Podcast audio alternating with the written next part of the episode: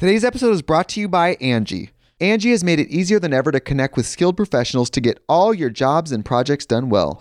Let me tell you, there's the version of it where you try to do something at home, and then there's a version of it where you have someone help you, you watch them do it the right way, and you go, thank God I didn't try to do that myself. I have fully done things around the home that I think look good, and then a bang in the night, and I wake up to a shelf collapsing, a painting falling off the wall. Like it, I've I've seen it all go south. I own a home, and I can tell you, I know how much work it can take. Whether it's everyday maintenance and repairs or making dream projects a reality, it can be hard just to know where to start. But now all you need to do is Angie that and find a skilled local pro who will deliver the quality and expertise you need. Whatever your home project, big or small, indoor or outdoor, you can Angie that and connect with skilled professionals to get the project done well. Right now, one of my wish lists is I want a bike for my condo in Milwaukee, and I would love to rig it up on a pulley in the ceiling because I have one of those like lofted ceilings. But I'm so scared to try that on my own. Angie has 20 years of home experience and they've combined it with new tools to simplify the whole process. Bring them your project online or with the Angie app. Answer a few questions and Angie can handle the rest from start to finish or help you compare quotes from multiple pros and connect instantly, which means you can take care of any home project in just a few taps. Because when it comes to getting the most out of your home, you can do this when you Angie that. Download the free Angie mobile app today or visit Angie.com. That's A-N-G-I dot. Another day is here, and you're ready for it. What to wear? Check. Breakfast, lunch, and dinner? Check. Planning for what's next and how to save for it? That's where Bank of America can help. For your financial to-dos, Bank of America has experts ready to help get you closer to your goals. Get started at one of our local financial centers or 24-7 in our mobile banking app. Find a location near you at bankofamerica.com slash talk to us. What would you like the power to do? Mobile banking requires downloading the app and is only available for select devices. Message and data rates may apply. Bank of America and a member FDIC. When you need mealtime inspiration, it's worth shopping Kroger, where you'll find over 30,000 mouthwatering choices that excite your inner foodie. And no matter what tasty choice you make, you'll enjoy our everyday low prices, plus extra ways to save, like digital coupons worth over $600 each week. You can also save up to $1 off per gallon at the pump with fuel points. More savings and more inspiring flavors make shopping Kroger worth it every time. Kroger, fresh for everyone. Fuel restrictions apply.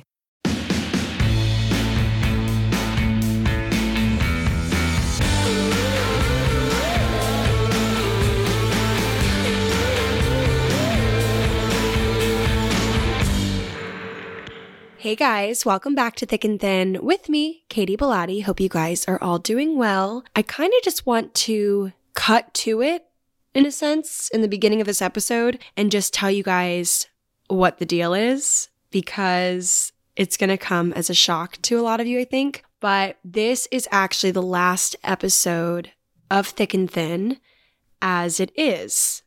And let me explain what I mean by that. So, I've been doing this podcast, I believe it's been like three years now, maybe a little bit more than that. I started it when I graduated college and had moved to New York City for the first time. And it started out as this kind of catch all where I just talked about everything in my life. Like personal wise, and then I would kind of integrate stories here and there. And then it graduated to being mostly storytelling about things that didn't really apply to me. And I've just felt over the years that it's been kind of this flying by the seat of my pants sort of medium here, which has been fun, don't get me wrong, but I've decided that I think I just need to call it quits on this format and maybe brainstorm ways to bring my love of storytelling and history and also talking about my own life, but weaving stories from my own life and stories from history, like weaving it all together. I need to come up with a better medium where it's kind of visual and I just feel more confident in it. And so, that being said, I am concluding Thick and Thin, at least for now. Who knows? We might come back someday with a revival. I do love Thick and Thin. I love the cover art. I love so many things about it. And it's been so fun to do, but I just feel like it's kind of run its course, you know? When you feel like something has run its course and it's time to go, I think there's a lot of strength in knowing when it's time, then also like doing it, you know, like deciding, okay, we're going to push pause. I also have another podcast. So I've been feeling like my all has just not been here with this one. And I just don't feel like it's fair to those listening if I'm not fully in it. My heart isn't in it. My passion isn't in it. So those are the reasons. I just wanted to, right off the bat, just say that I'm going to give you guys a very traditional episode today. Like I'm going to tell you guys stories and it's going to be a great final bow, but I just wanted to express the why. I know there's going to be some questions and some people not so happy with me, but that is just life, you know? You decide when things are just not serving you anymore and you know you have to walk away when you feel that way. I felt that way about numerous jobs that I've quit in my life and things that, you know, it's it's called quitting, but it's also called honoring yourself and knowing that if your heart isn't in it, what's the point? At least when it comes to things like this, where it's fully me at the helm of it, I want to make sure that I have so much passion in what I'm doing. And I just don't feel that my solo podcast has really been that way for me in a while. Like I much prefer having my two friends with me, hence why I have the other podcast Match Made where I talk with two of my friends. It's just a lot more natural to me and just I'm more passionate in that podcast. So I do want to say though, I mean, I think I already kind of touched on this. I want to continue to share historic stories and tidbits from psychology and things that I find on the internet, on Reddit. Like I'm never going to stop being curious. So I definitely want to find a way to do that still, but maybe not in this format. It just doesn't feel right. I think I might take it to a different platform and do a more visual approach where I can show like videos and you know what I mean? Like, I don't know. And maybe shorter, like it won't be as long. I'm going to figure it out. It's going to take me some time, as great things do take time, which I'm going to get into in today's episode. Actually, I kind of chose my final stories to have to do with the concept of my final bow, you know? And I found this quote actually to lead. It's by Willem Dafoe, and he says, I think on some level, you do your best things when you're a little off balance, a little scared. You've got to work from mystery, from wonder, from not knowing, which is exactly how I feel right now. Because at the end of the day, does anyone really know what they're doing? Or are we just all kind of hoping that something will poke and prod us in the direction of what's right? And I think that that's fully what I do on a daily basis. But I also have been learning to trust my heart and my gut more than I ever used to. So consider this not goodbye but, you know, they say that they're like, this isn't goodbye, it's see you later. It's not even that because I have so many other things on different platforms. Like, you're not going to get rid of me by any means if you don't want to get rid of me. But it's one of those things where I just need to take a pause, evaluate, and recreate in a way, you know, transfer this into something else that I feel so proud of because, you know, it's, a remarkable feeling when you're creating something where you just feel so proud of it and other people get excited about that thing that you're proud of. Like that is hands down the best feeling. So I want to get back to that. I want that again. So that is why I'm stepping away from this podcast. I mean, it's going to be weird not sitting down and recording it like I do every single week and I have for years, but like I said, I have the other podcast, I have other things, and this is not the end. This is just the beginning. you guys probably knew I was going to say that.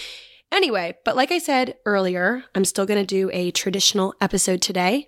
I'm going to tell a story from history and a smaller second one. So you guys are going to, I guess I wouldn't even consider it history. I mean, I guess you could. It's technically myth, it's from Greek mythology. So it's a story that has been told for much of history, if that makes sense. But obviously, it is myth. so keep that in mind. But it all kind of has to do with this curiosity I had or this question that I found myself asking myself the other day when I was hearing, I don't know if I was reading something or listening to something, but I wrote down my notes Pandora's box question mark. I have this one note where I write down all the questions that I have that I want to look into later if I'm in a spot where I, am like focused on something else and I don't want to derail my focus by looking up something. So I had it in there and I was like, you know what? I think for the final episode, we are going to open Pandora's box, aka discuss what the heck is Pandora's box? Where does this phrase come from? All of the above, because I've never really understood it when people have said, oh, you know, so and so just had to go and open Pandora's box. Like, what is this mysterious box? Why is it bad to open it? Like, is this phrase synonymous with opening a can of worms? Like, I've heard that a lot. I think most people think of this phrase to mean very bad news, like you're opening like something bad, right? But why? Who was Pandora? Why would opening this mysterious box create so many problems? What is the origin of this idiom that has become a huge part of the English language without people really even knowing the true origin? It's just something that we say, but I doubt many of us really know or at least recall the story. So that is what I'm going to tell you guys today. And of course, we have to start from the beginning. According to Greek legend, in the beginning, there was only chaos. It was this all consuming, dense darkness that covered everything until the earth was born out of chaos and the mountains, the sea, then the sky with the sun, Uranus, the moon, and the stars. And then legend has it that Uranus and Earth, yes, you heard that right, these two planets, they came together and hooked up and gave birth to the Titans. So it's a lot of um, planetary lovemaking happening, I guess, back in the day. So bear with me. So Uranus and Earth, like I said, gave birth to the 12 Titans. After that, Uranus was afraid that one of his 12 Titan children would take his throne from him. So that is why he decided to enclose every single one of them in the depths of the earth, which is kind of a confusing visual. So, which one gave birth to, like, did they both give birth to these 12 Titans? Did they like stuff it back? I'm like picturing someone stuffing a baby back into its mom, like just stuffing it. Anyway. So all of these titans are enclosed in the depths of the earth, but his son, Uranus's son Cronus, who is the strongest of the titans, defeated him and became the world leader. So Uranus was no more, Cronus took over. Cronus then married Rhea, who gave birth to two gods and three goddesses. Their names were Hades, Poseidon, Hera, Hestia, and Demeter, which you guys might remember or recall some of these names from history class, like probably like, I don't know, third or fourth grade. Actually, were we too young in third or fourth? I feel like it was more like sixth or seventh grade, at least in the US, when I learned these things. So, in short, to kind of wrap things up, Uranus and Earth gave birth to Cronus. Cronus defeated Uranus, married Rhea, had all these kids. Because the apple does not fall far from the tree, Cronus eventually inherits the same fear that his father Uranus had of his kids taking his throne from him. So, that being said, when they were each born, he decided to swallow them. Like he swallowed his kids whole. Hades, Poseidon, Hera, Hestia, and Demeter, all five of the kids were swallowed by their dad. Totally normal, I guess. Um, if you think someone's going to take your throne, just swallow them. That's that's what you do. Understandably so, Rhea, the wife of Cronus, who is popping out these kids only for Cronus to eat them, was not very happy about this. I mean, imagine being a mother and having your your husband, delusional husband, swallow your kids. Like, that's not a great thing. So, Rhea was expecting a sixth child. So, after the five kids got eaten, she was about to have a sixth, and she was so afraid that the same fate would occur with this sixth child getting eaten as well. So she secretly gave birth on a mountain in Crete and hid the newborn child there. She then named the child Zeus. So, does that ring a bell? She also, because this girl was smart, she tricked Cronus into thinking that he swallowed this child as well by giving him a stone wrapped in swaddling clothes, which Cronus swallowed thinking it was their new baby. But it wasn't. Today's episode is brought to you by Angie. Angie has made it easier than ever to connect with skilled professionals to get all your jobs and projects done well. Let me tell you, there's the version of it where you try to do something at home, and then there's a version of it where you have someone help you, you watch them do it the right way, and you go, thank God I didn't try to do that myself. I have fully done things around the home that I think look good, and then a bang in the night, and I wake up to a shelf collapsing, a painting falling off the wall. Like it, I've I've seen it all go south. I own a home, and I can tell you, I know how much work it can take. Whether it's everyday maintenance and repairs or making dream projects a reality, it can be hard just to know where to start. But now all you need to do is Angie that and find a skilled local pro who will deliver the quality and expertise you need. Whatever your home project, big or small, indoor or outdoor. You can Angie that and connect with skilled professionals to get the project done well. Right now, one of my wish lists is I want a bike for my condo in Milwaukee, and I would love to rig it up on a pulley in the ceiling because I have one of those like lofted ceilings. But I'm so scared to try that on my own. Angie has 20 years of home experience and they've combined it with new tools to simplify the whole process. Bring them your project online or with the Angie app. Answer a few questions and Angie can handle the rest from start to finish or help you compare quotes from multiple pros and connect instantly, which means you can take care of any home project in just a few taps. Because when it comes to getting the most out of your home, you can do this when you Angie that. Download the free Angie mobile app today or visit Angie.com. That's A N G I.com. So Zeus was in this secret mountain area, and the nymphs, aka these like nature deities that were like these little like you know what a nymph kind of looks like, right? Like in the movies, they're depicted as these like beautiful little nature like fairies of sorts. So they took care of Zeus and fed him with the milk of a goat because of course they did. And then when he grew up, Zeus found his father and tricked him into drinking a mixture of wine and mustard, which sounds absolutely vile. So Zeus tricked Cronus, who had swallowed all of his brothers and sisters, to have this concoction of wine and mustard, which caused him to throw up the contents of his stomach. Zeus, his older brothers, and his sisters then miraculously came out of Cronus fully grown. Because when you swallow, I don't know, I mean, yes, they're like these supernatural, like gods, but something tells me, I mean, I don't know. I just don't believe myths. Like, I'm just too cynical for this. But anyway, so these fully grown brothers and sisters of Zeus came tumbling out of their father after he threw them up. And then this great war ensued between the Titans and the gods, with Zeus as their leader. The gods being Zeus and his siblings, etc., and the Titans being like his father. So, this titanic battle lasted for 10 years. The gods defeated the Titans and threw them into Tartarus, which was a dark and gloomy place as far away from the earth as the earth is from the sky. So, kind of like no man's land.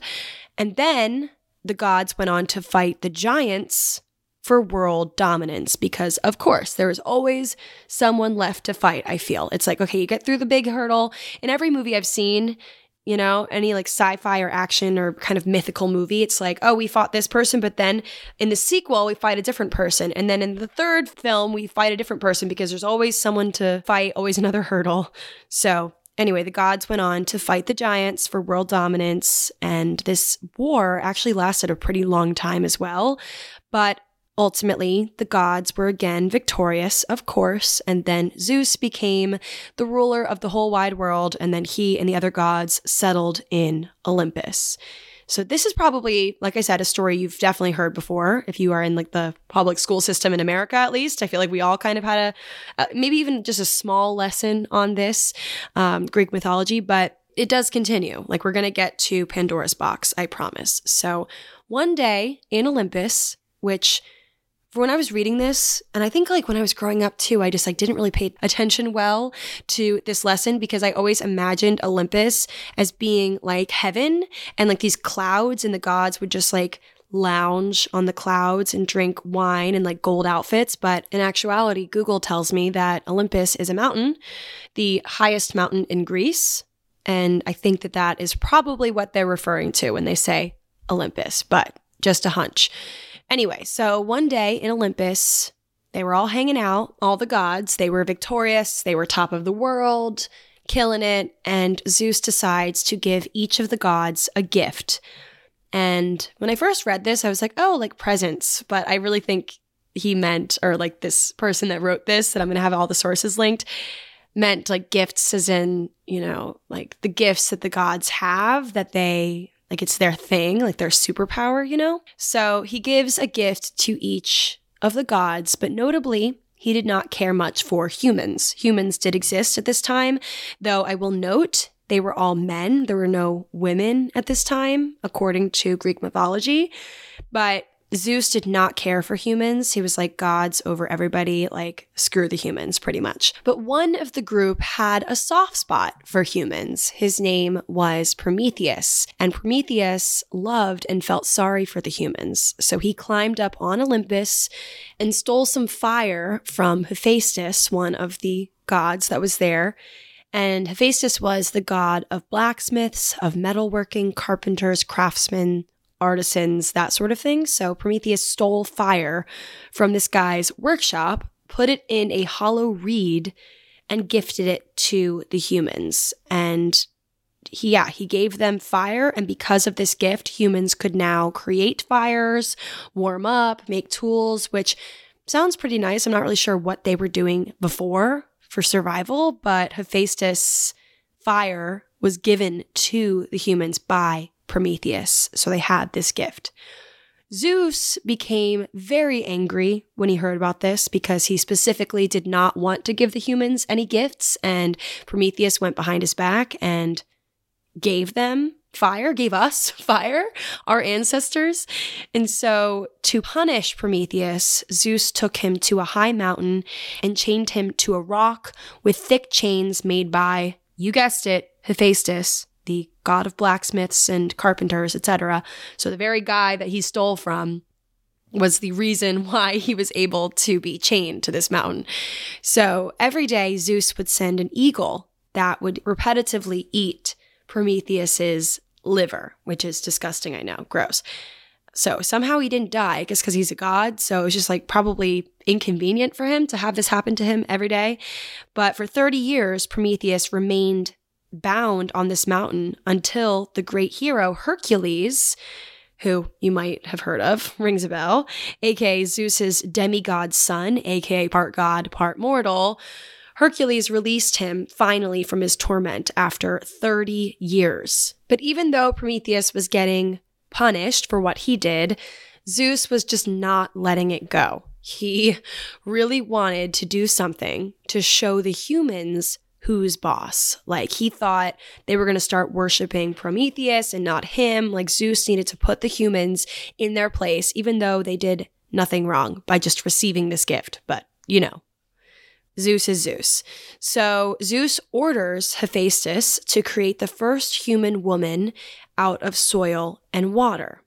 So, like I said, women did not exist before in Greek myth. There was just men. And then Zeus was like, we have to make something new as a lesson. And I guess he decided that women were the lesson, but I'll get to that. So the woman that Zeus instructed Hephaestus to create out of clay and then all of the other gods to give gifts to, she, of course, was named Pandora. So we're finally getting to the Pandora's box of it all. So once Pandora's body was created out of clay by Hephaestus, she was given all of these things from the other gods. So Hermes taught her lying and trickery, Athena dressed her in a silvery gown, an embroidered veil, garlands, an ornate crown of silver, and taught her weaving. Aphrodite taught her grace and femininity. And then Zeus, of course, gifted Pandora a box and asked the other gods to place inside the box gifts for the humans. And then Pandora was to take care of this box and never open it. So here we go. However, apparently the gifts that all of the gods put inside of this box were not good, positive gifts at all. They were, in fact, evil. Some would say beautifully evil. They were all the horrors and bad things that humanity could ever know, kept inside of one large box slash jar with a flimsy lid covering them, which sounds like such a trap. Also, like Zeus knew that Pandora's curiosity would be too much for her to resist because like he made her after all. Like he instructed people on how to make her. Like he knew that she was going to probably open the box. So this was, you know, it was a trick from the start.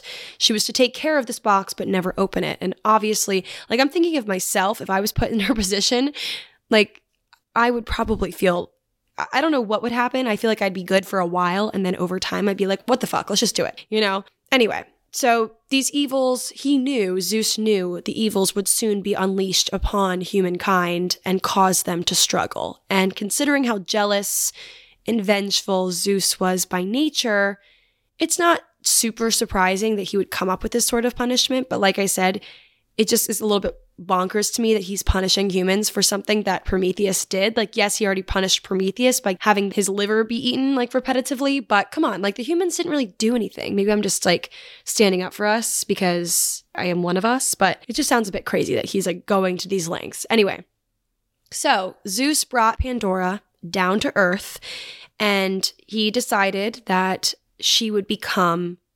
Epimetheus's wife. So Epimetheus, this is another character here. He was god of afterthought and excuses, which honestly is not the best title, I've got to say. Like not not a total catch, you know, like the god, oh, what god are you? I'm the god of uh, afterthought and excuses. Like that would be a swipe left for me on a dating app if there was a dating app for gods. But anyway, Pandora was betrothed to this guy, Epimetheus, and Epimetheus was actually Prometheus's brother. And Prometheus had warned Epimetheus that Zeus is up to no good and told him not to accept any gifts from the gods. But Epimetheus took one look at Pandora, this new woman, like, you know, and that had been crafted by the gods and was like, oh my God, I check yes, Juliet. I want to marry her.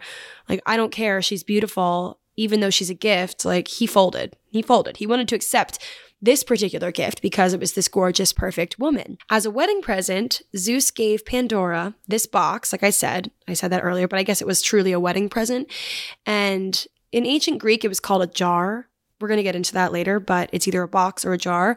But like I said, he warned her to never open it. And Pandora, being that she was created to be curious, she could not stay away from the box and the urge soon after getting married and all that, it overcame her. The urge to open the box. And like I said, I think I would do the exact same thing. So when she opens the box, horrible things happened. Horrible things flew out of the box, including greed, envy, hatred, pain, disease, hunger, poverty, war, and death. So because she opened this jar or box, all of these things descended upon mankind. All of life's miseries had been let out into the world. Realizing what she had done, Pandora then slams the lid of the box back down. And in the original myth, when she does this, she was shocked at what she had done, at what she had unleashed. She then hears this tiny little voice crying out from within the jar, asking to be let out. And she opens it up once again, and she sees hope. So there's this one last thing in the jar that had not come out, and it was hope. And it crawls out, feeble and frail, but her presence calmed and healed. So it's kind of a metaphor sort of thing. Like, ever since humans have all of this struggle that's in the world, that's kind of inevitable, but they can hold on to this tiny little hope in order to survive all of this wickedness that Pandora let loose. So that leads us to the idiom Pandora's box. Pandora's box now means pretty much anything that is probably better left untouched. Like, we don't really know what's going to happen when we go there, when we, you know, delve into maybe this like forbidden love or forbidden thing or like something that we just don't know. It's like all signs are pointing to red alert, do not open this, do not delve into this thing, don't do this. And we're like, hmm, wonder what would happen if we do. like, that is a Pandora's box in modern use. So, some thoughts on this story. Like, it's kind of a little bit bonkers that, like, it's all Pandora's fault. Like, we're calling it Pandora's box. Pandora's at fault here when I would say it's Zeus's fault. If we're going to point fingers here, it should be called Zeus's box because he is the reason that, like, he created this woman, more or less, like not him himself, but like he instructed people to create her as so. And then he gave her this box knowing damn well she was going to open it.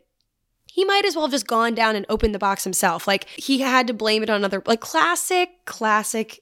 I just, Zeus sounds like a horrible guy, a horrible god, but he blames it on Pandora. And obviously, of course, this story, I mean, it's so antiquated because it makes women seem like the problem, just like Adam and Eve when Eve eats the apple. It's very, it gives me Adam and Eve vibes and why, oh, like women, their uh, curiosities get the better of them and like whatever.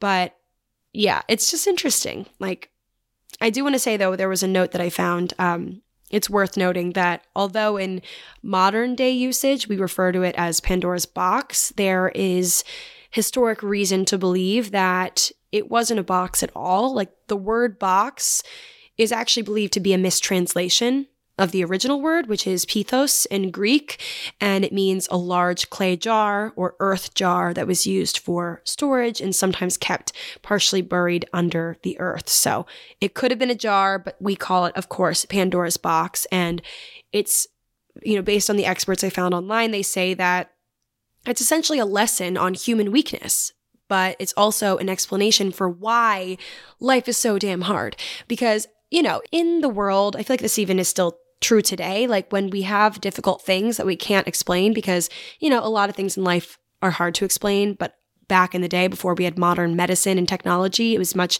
harder to explain things. Like now we have a little, a little bit more clarity into why things happen and why bad things happen to people. But back then, especially when it came to like disease and like it was such there were so many question marks. So people came up with myths and stories and things like this to explain the bad stuff in life. And this was a pretty good explanation. It's like, oh, Pandora, let's just blame Pandora. You know, there's always, it makes it easier to go through hard stuff if there's someone to blame. And so they made up Pandora, you know? And so that is why we call it Pandora's box. It's this lesson on, you know, weakness and just why life is hard, why there's sorrow, why there's misfortune. And it can all be traced back to the very first woman, Pandora. I read this piece in the New York Times actually that drew a very true yet very sad parallel to this. So in today's world, you know, Pandora's box is opened nearly every morning in our homes when we unfold and read the newspapers containing accounts of all manner of natural and man made catastrophes from every direction in the world these stories explode all around us, giving us glimpses of a bruised and unhappy world. Stories of evil, pain, suffering, and grief pursue us relentlessly. It's true. Like when we just read the news or watch the news or however you consume the news, listen to the daily, you know, podcast, we're opening Pandora's box in a way as well, or at least like listening to stories that have to do with the what is inside or what was inside of Pandora's box. Like it's yeah, I can imagine that people that were not as smart as we are today would just assume, like, oh, yes, it all came from this box. But we know it to just be how life is, you know? It's not like there was anything before. Like, this has always been a thing for us. We can't forget hope, though. That one last thing that was in the box, hope, it, you know, f- crawled out of the jar and it was frail but and tiny, but it was there and it, you know, didn't make it out the first time, but it begged to come out and Pandora you know, inched the uh, the top of the box open and was like, "All right, you can come out, Hope." And that is a metaphor for you know hope. Hope is still there. Like, yes, all of these other horrible, horrible things flew out into the world, but hope resides now inside of our hearts. It urges us, according to this article in the New York Times, they said it so perfectly. Hope urges us day after day to muster up the courage to live through it all and pray for things to become better. You know, this reminds me of just all the tragic events that have happened recently with the school shooting. And like, there's just been numerous, numerous things here in the US that just make you feel like there is no hope. But we have to remember that there is a tiny hope always there in our hearts and like things can get better if we remember that it's there, you know? And yeah, I think it's pretty good. Good metaphor. And speaking of metaphors, I will leave you with one last, one final metaphor slash concept, and it has to do with maps. Isn't it crazy how years and years and years ago, like way back in the day, probably like, I don't know, 16, 1700s, we were able to map out the world in like pretty good detail before ever really seeing it from afar in space. Like we were down here on the ground with like, okay, here's the land, here's the water, here's a mountain, there's like a valley. And somehow, from knowing that, from just walking around down here on Earth, we could figure out, okay, this is like this, this is a continent, this is a country. You know, we were able to do that. I mean, granted, it wasn't like fully formed, in that time, but we were able to get kind of a rough look at it. But even then, like these maps didn't come out of nowhere, really. Like if you look at those world maps from the 16 and 1700s, continents look kind of like if you drew them from memory, kind of like sketchy, even though they were surveyed and measured for centuries. Then these inaccuracies were fixed little by little over time.